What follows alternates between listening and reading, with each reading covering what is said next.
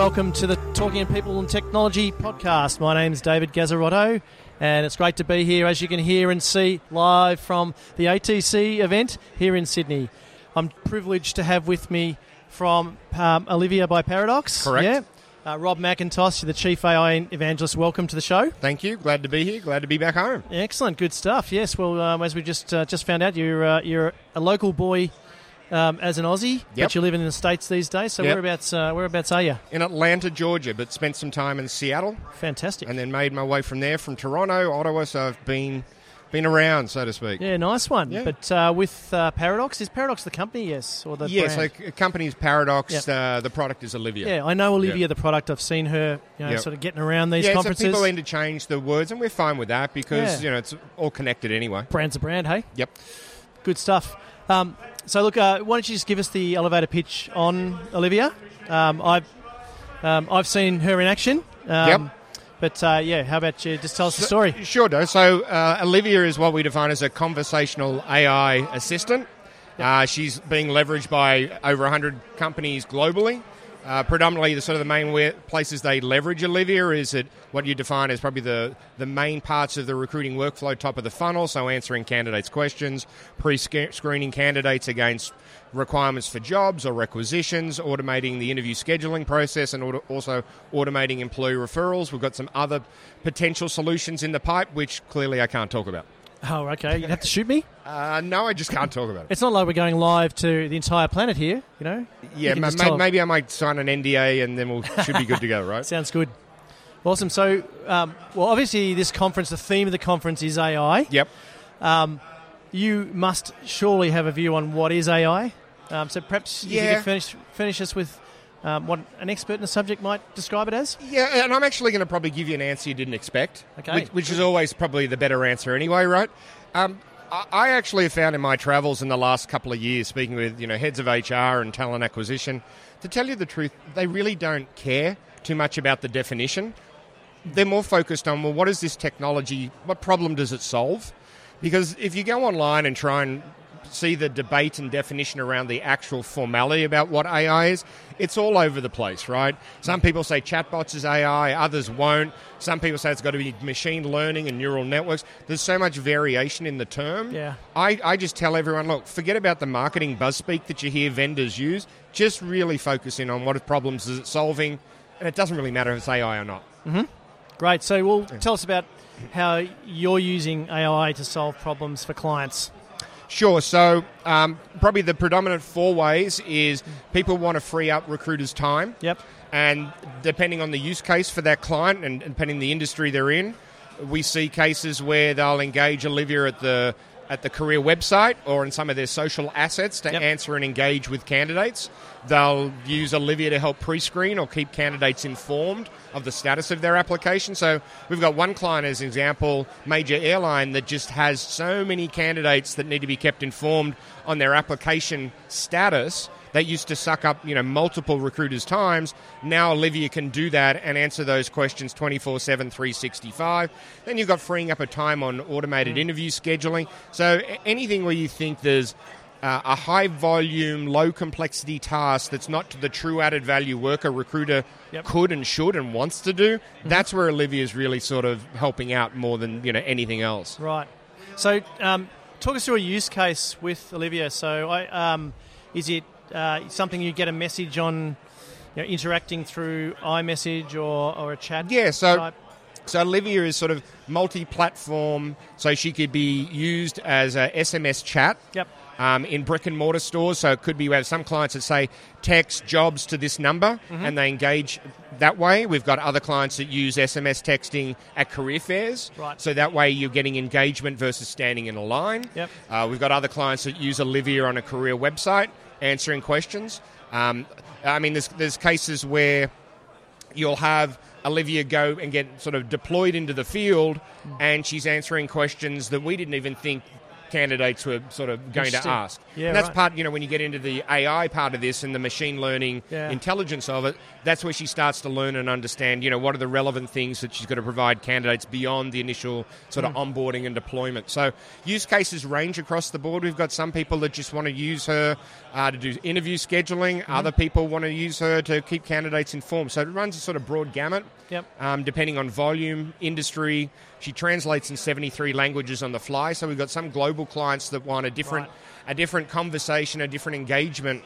Um, in the Netherlands, as an example, that mm-hmm. happens to be slightly different of what you might have in Canada. Yep. So there's a varying degrees around how people use Olivia, and now even some of them are using her to help with onboarding mm-hmm. and answering employee questions around, you know, Right. can I add a dependent? How much, you know, vacation sick leave time do I have? So the mm. the application and use cases are starting to get broader, given the baseline of what you can do. Yeah, that's interesting. So, um, have you got a voice application for it, or is it just simply Yeah, a- yeah. Funny you mentioned that. Um, so she actually has an Alexa skill. Yeah. Uh, you can, as a recruiter, literally talk to Olivia into your phone and say, "Look, I want to schedule some time with David next week. Can you find some availability?" Yep. Mm-hmm. Olivia would reach out to you via either email or text. She already knows my availability in the calendar, free busy time. Mm. So she'll actually, you can work with and engage Olivia just by voice commands as well. Uh, very good. So yeah, so voice and AI. Um, so what are we uh, what are we finding are the are the benefits, the outcomes that you're getting for clients in, in leveraging Yeah. AI in the recruitment And I think you know, process? that it's back to my point before. It's like don't get wound around the axle on, on the definition of AI. It's like what problems it solve. You ask the most obvious question, right? What's this returning in the way of results? So I mean, if you look at the the engagement piece of Olivia at the career website, we've got clients averaging two, three hundred percent. So traditionally, when someone hits a career website, a lot of them bounce, don't get the answers they want, they disappear. So we're seeing higher levels of conversion because of higher levels of engagement. Yep. So we've got Ross Clennett here dropping into our conversation. Ross, you're uh, uh, a pretty em- preeminent guru in the recruiting space. Where, where is AI in the recruitment space? What's what sort of observations can you share off the t- off the cuff with us? Well, I can only probably make comment on the agency world Yeah, beautiful. because I'm not really across the corporate world. And I think it would be fair to say that the agency world in Australia is lagging. Uh, there's so much, to be frank, there's so much money being made at the Mm. moment just from traditionally filling temp and perm jobs the old way Yep. that there's not the uh, cost pressure to look at AI in any concerted way. So, uh, you know, the long term for an agency recruiter is next quarter, and no one's thinking. Sorry, I won't say no one, but very few Mm. agency recruiters or owners in this country are thinking much beyond next quarter. Brilliant. So, um, folks, uh, Facebook Live out there on the ATC Media and Events page. Great to see. you. This is the beautiful thing about doing these things live. Um, we have uh, people dropping past and joining the conversation, um, which is which is awesome. So I hope you're enjoying it. Uh, both there. You're on the Talking People and Technology podcast here, live at ATC. I'm with Rob McIntosh from Paradox. Um, so, Rob, getting back to, I guess, the application of it, one of the things that I find interesting is when I look at my kids and how they're using this sort of technology, particularly voice technology. Um, we don't have Alexa here yet to the extent it's in the US, but certainly Google and and um, Siri on your phone. Siri, and, yeah. yeah, and just that natural engagement that's happening. Um, they don't even think twice about using it. Um, I had my, um, you know, my kids in the morning will will get up at the breakfast bench, and the first thing they'll do is, um, okay, Google, you know, what does today look like, or what's the weather going to be? Um, so it's this natural engagement. Are you Yeah. finding that's where we're headed, and from a candidate experience perspective, is that what's driving some of this too? Yeah, I'm going to date myself here. So I grew up, Uh, you know, agency recruiting in Australia. Let's face it, all three of us are dated here, but we'll, we'll keep. we'll- So we're on. I can see video, so they can probably see your grey and my grey, and, and your lack of grey. lack of grey, So I, I think, interestingly, I grow up. You know, there was no such thing as a contact management system. It was a Rolodex and a whole bunch of files in Yeah. a cabinet drawer, and clearly that's changed. Like today with my kids and each generation and each ensuing generation, how they interact and use technology is fascinating. Like mm. I'll call my kids on the phone and they'll never answer the phone, but I'll get a text message back ten seconds later. Mm. that's just a generational thing. Now I'm I'm not a text guy, but I've been dragged into becoming a text guy because of my children. Yeah. So I think to your point that mm. even the younger kids today, growing up, you know, going through K school and all the rest, it's going to be. I think a slide I presented this morning is just nails it on the head. That John McCarthy quote. Once this stuff works, we don't call it AI Yeah. anymore. We just expect it, and it's part of our everyday life. I think voice to text um, is just a natural progression of. And it's more efficient, to tell you the truth. Yep. It's just, I think, traditionally, where, where technology is being holding us back, is we haven't had the computer processing power to be able to pull off natural language processing and accuracy of, you know, text to speech type of conversions. Oh, Yeah. look, I have Alexa at home. She sort of messes up sometimes because Yeah. of my stupid Australian accent, and she doesn't get me. Hmm. But funnily enough, she starts to learn over a period of time. I don't have to slow down, dumb it down for her. She's actually understanding what I'm asking and pretty clear about it. Yeah, no, it's interesting, and I guess um, the, the point you make is a good one. These these technologies, um, they they're kind of niche and interesting initially, and then they become just how you go about doing Yeah. it. Um, is that kind of what happens in the recruiter world? You, it's so high pressure. You're doing what you do day in day out. Um, is it only at the point in time where um, this is the best way of doing it, and now a more natural way than perhaps we've done? Is that when the adoption no. starts to occur? I'm going to say no, and here, here's the reason why. Okay. Um, the applicant tracking system has literally not changed, and the process associated with that has not changed for 20 years. Yep. And we expect consumer like engagement, we expect those experiences like we have on our smartphones. Hmm. And, you know, I'm not trying to pick on Taleo, so I'm going to use Work. We'll use Workday. I'll throw them under the bus instead, right? Yeah, you So- and William Tincup and everyone else. yeah, I noticed that. Um, well, that's a separate conversation for another day. But let's just say if you try and fill out a traditional ATS application Hi, William. On, your, on your mobile phone, as I joke with people, it's like I would prefer a root canal. Hmm. That is not what you expect, and do you get that as a consumer experience? Yep. So I think very quickly, applicant tracking systems, CRMs, the way they engage with us is going to be dragged along a lot quicker at an exponential rate I see in the next 10 years versus the slow, painful death that we've all been experienced for the last 20. Yep. No, I think it's a really astute point. Um, I, think, I think what um, cloud is enabling us to do now um, is to, you know, I, I guess, innovate around the edges, and then once that becomes the mainstream, then we just default across to that. So I think Yeah, we it's a- still use an antiquated thing called a resume. yeah, And, and I mean, there's so many data points on people that go way beyond the black and white of a resume, right? Mm. There's the application process, the requisition. None of this stuff's changed. yeah. Uh, I think we'll start to see some of that change happening in the next five, probably years, but it'll really shift the way that we're traditionally used to doing recruiting. Yeah. Well, let's pick picking up on that. What what's um, yeah, this is all fairly new, and I guess it's buzzy and all that Yep. sort of stuff. But let's let's project out to say five years' time. How what do you think the world looks like from a recruitment perspective? Um, so I had a slide on this that, uh, look, it's my best guess. I'm not, I don't have a crystal ball, right? Yeah. But my observations, what I see is I think you're going to find, like a role of a recruiting coordinator as an example, right?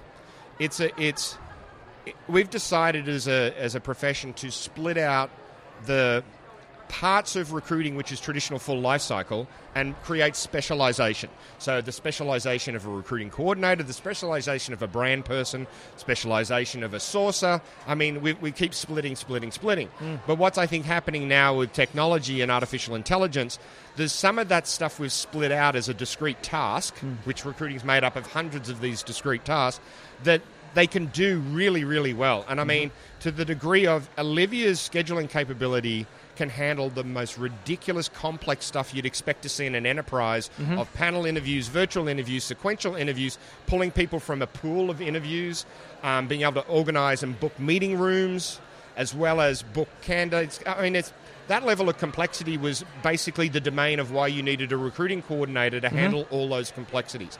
Right now, 95% of what I've seen in the field with companies, Olivia handles that level of complexity. She can Right. handle reschedules. She can she- look. What I love is that she can actually literally send out reminders, and she does a day before the interview. And we know how many times people forget that I got that interview, mm-hmm. and send it an hour before the interview mm.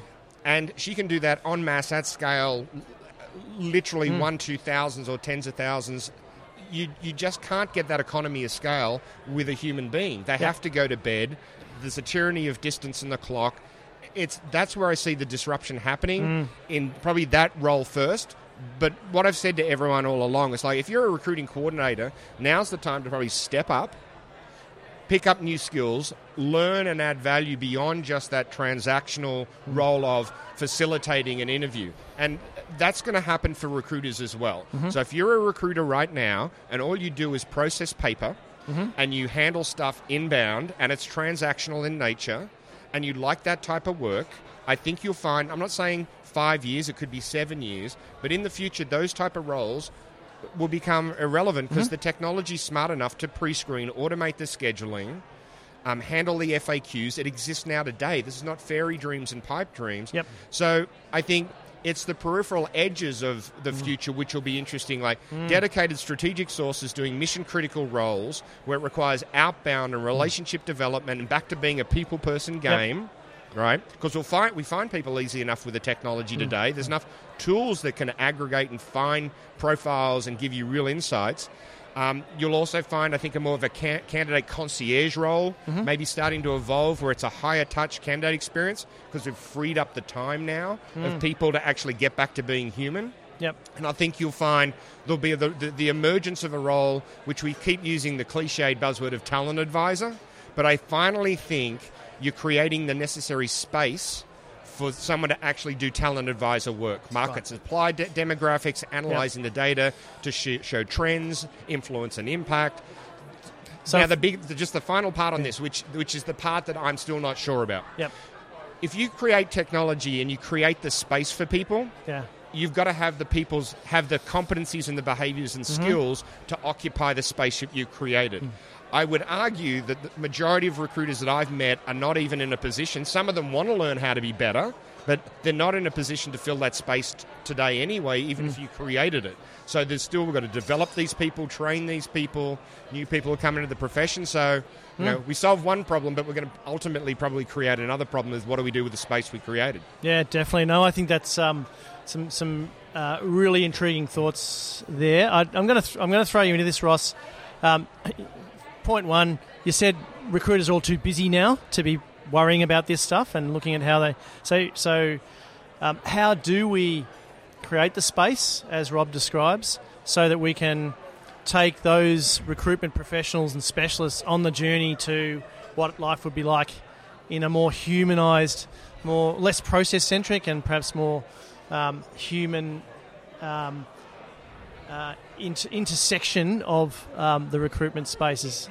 Well, I think for agencies, the short answer is agency owners have to get out of job filling and being in their office supervising the job flow and come to conferences like this and actually understand what's going on. And as Rob very rightly said, this is not the future five or ten years out. This is actually happening Yeah. right now.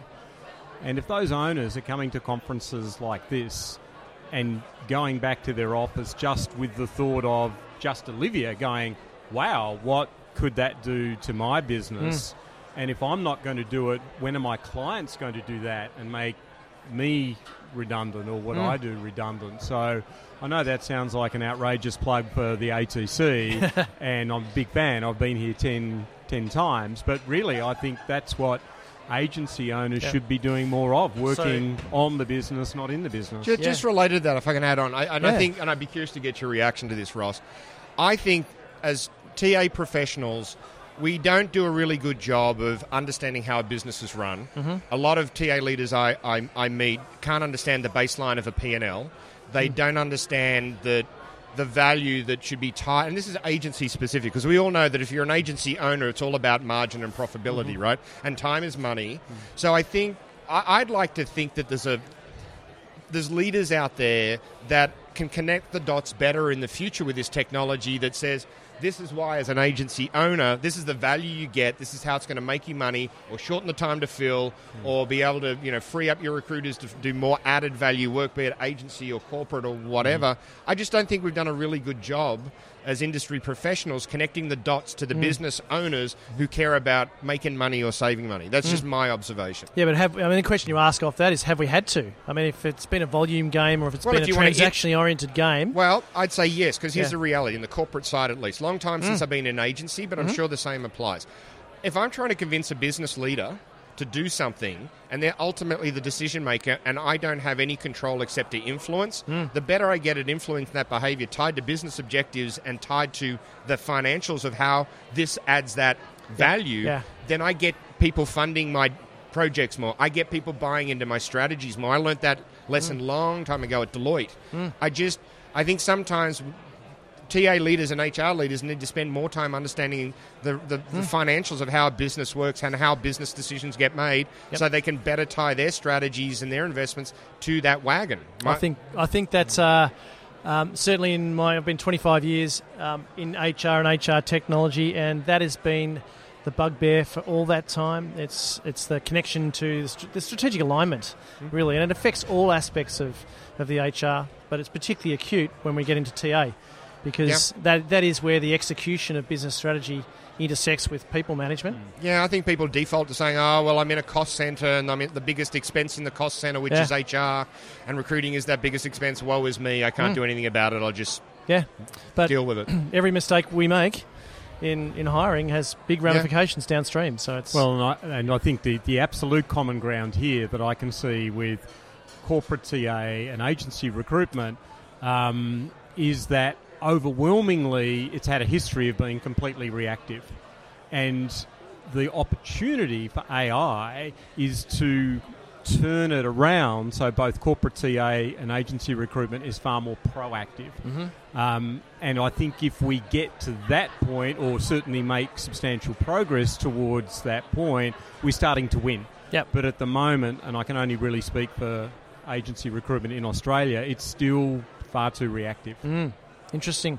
Well, I think um, as much as we uh, we've got plenty more to discuss on these topics, it probably needs red wine or something uh, a bit stronger. I'm not sure, um, but I really uh, appreciate your time, Rob. Great chat um, with you. So obviously we can find Olivia online somewhere. Do we just Yes, call to- name out in Google or? Uh, not that advanced yet. uh, but if you went to paradox.ai, you could find out more about Olivia. Look, the, the, the, I would encourage you to do this. You're Yeah. going to go to the website, you're going to see what clients use Olivia, and there's some pretty big clients. If you go to their career website, you're going to see Olivia in action and you can literally have a conversation with her and sort of get a feel for geez that's pretty intuitive how she you know understands the intents of what i'm asking for thus the natural language processing part of olivia Yeah. Yeah. awesome. Well, I encourage everyone to do so. Ross, uh, my, my sort of surprise, spontaneous co-host, thanks for joining us as well, Pleasure, and we'll uh, we'll look forward to seeing you through the rest of the event. Um, so thanks, folks. All we got time for. We'll see you again soon. bye Bye.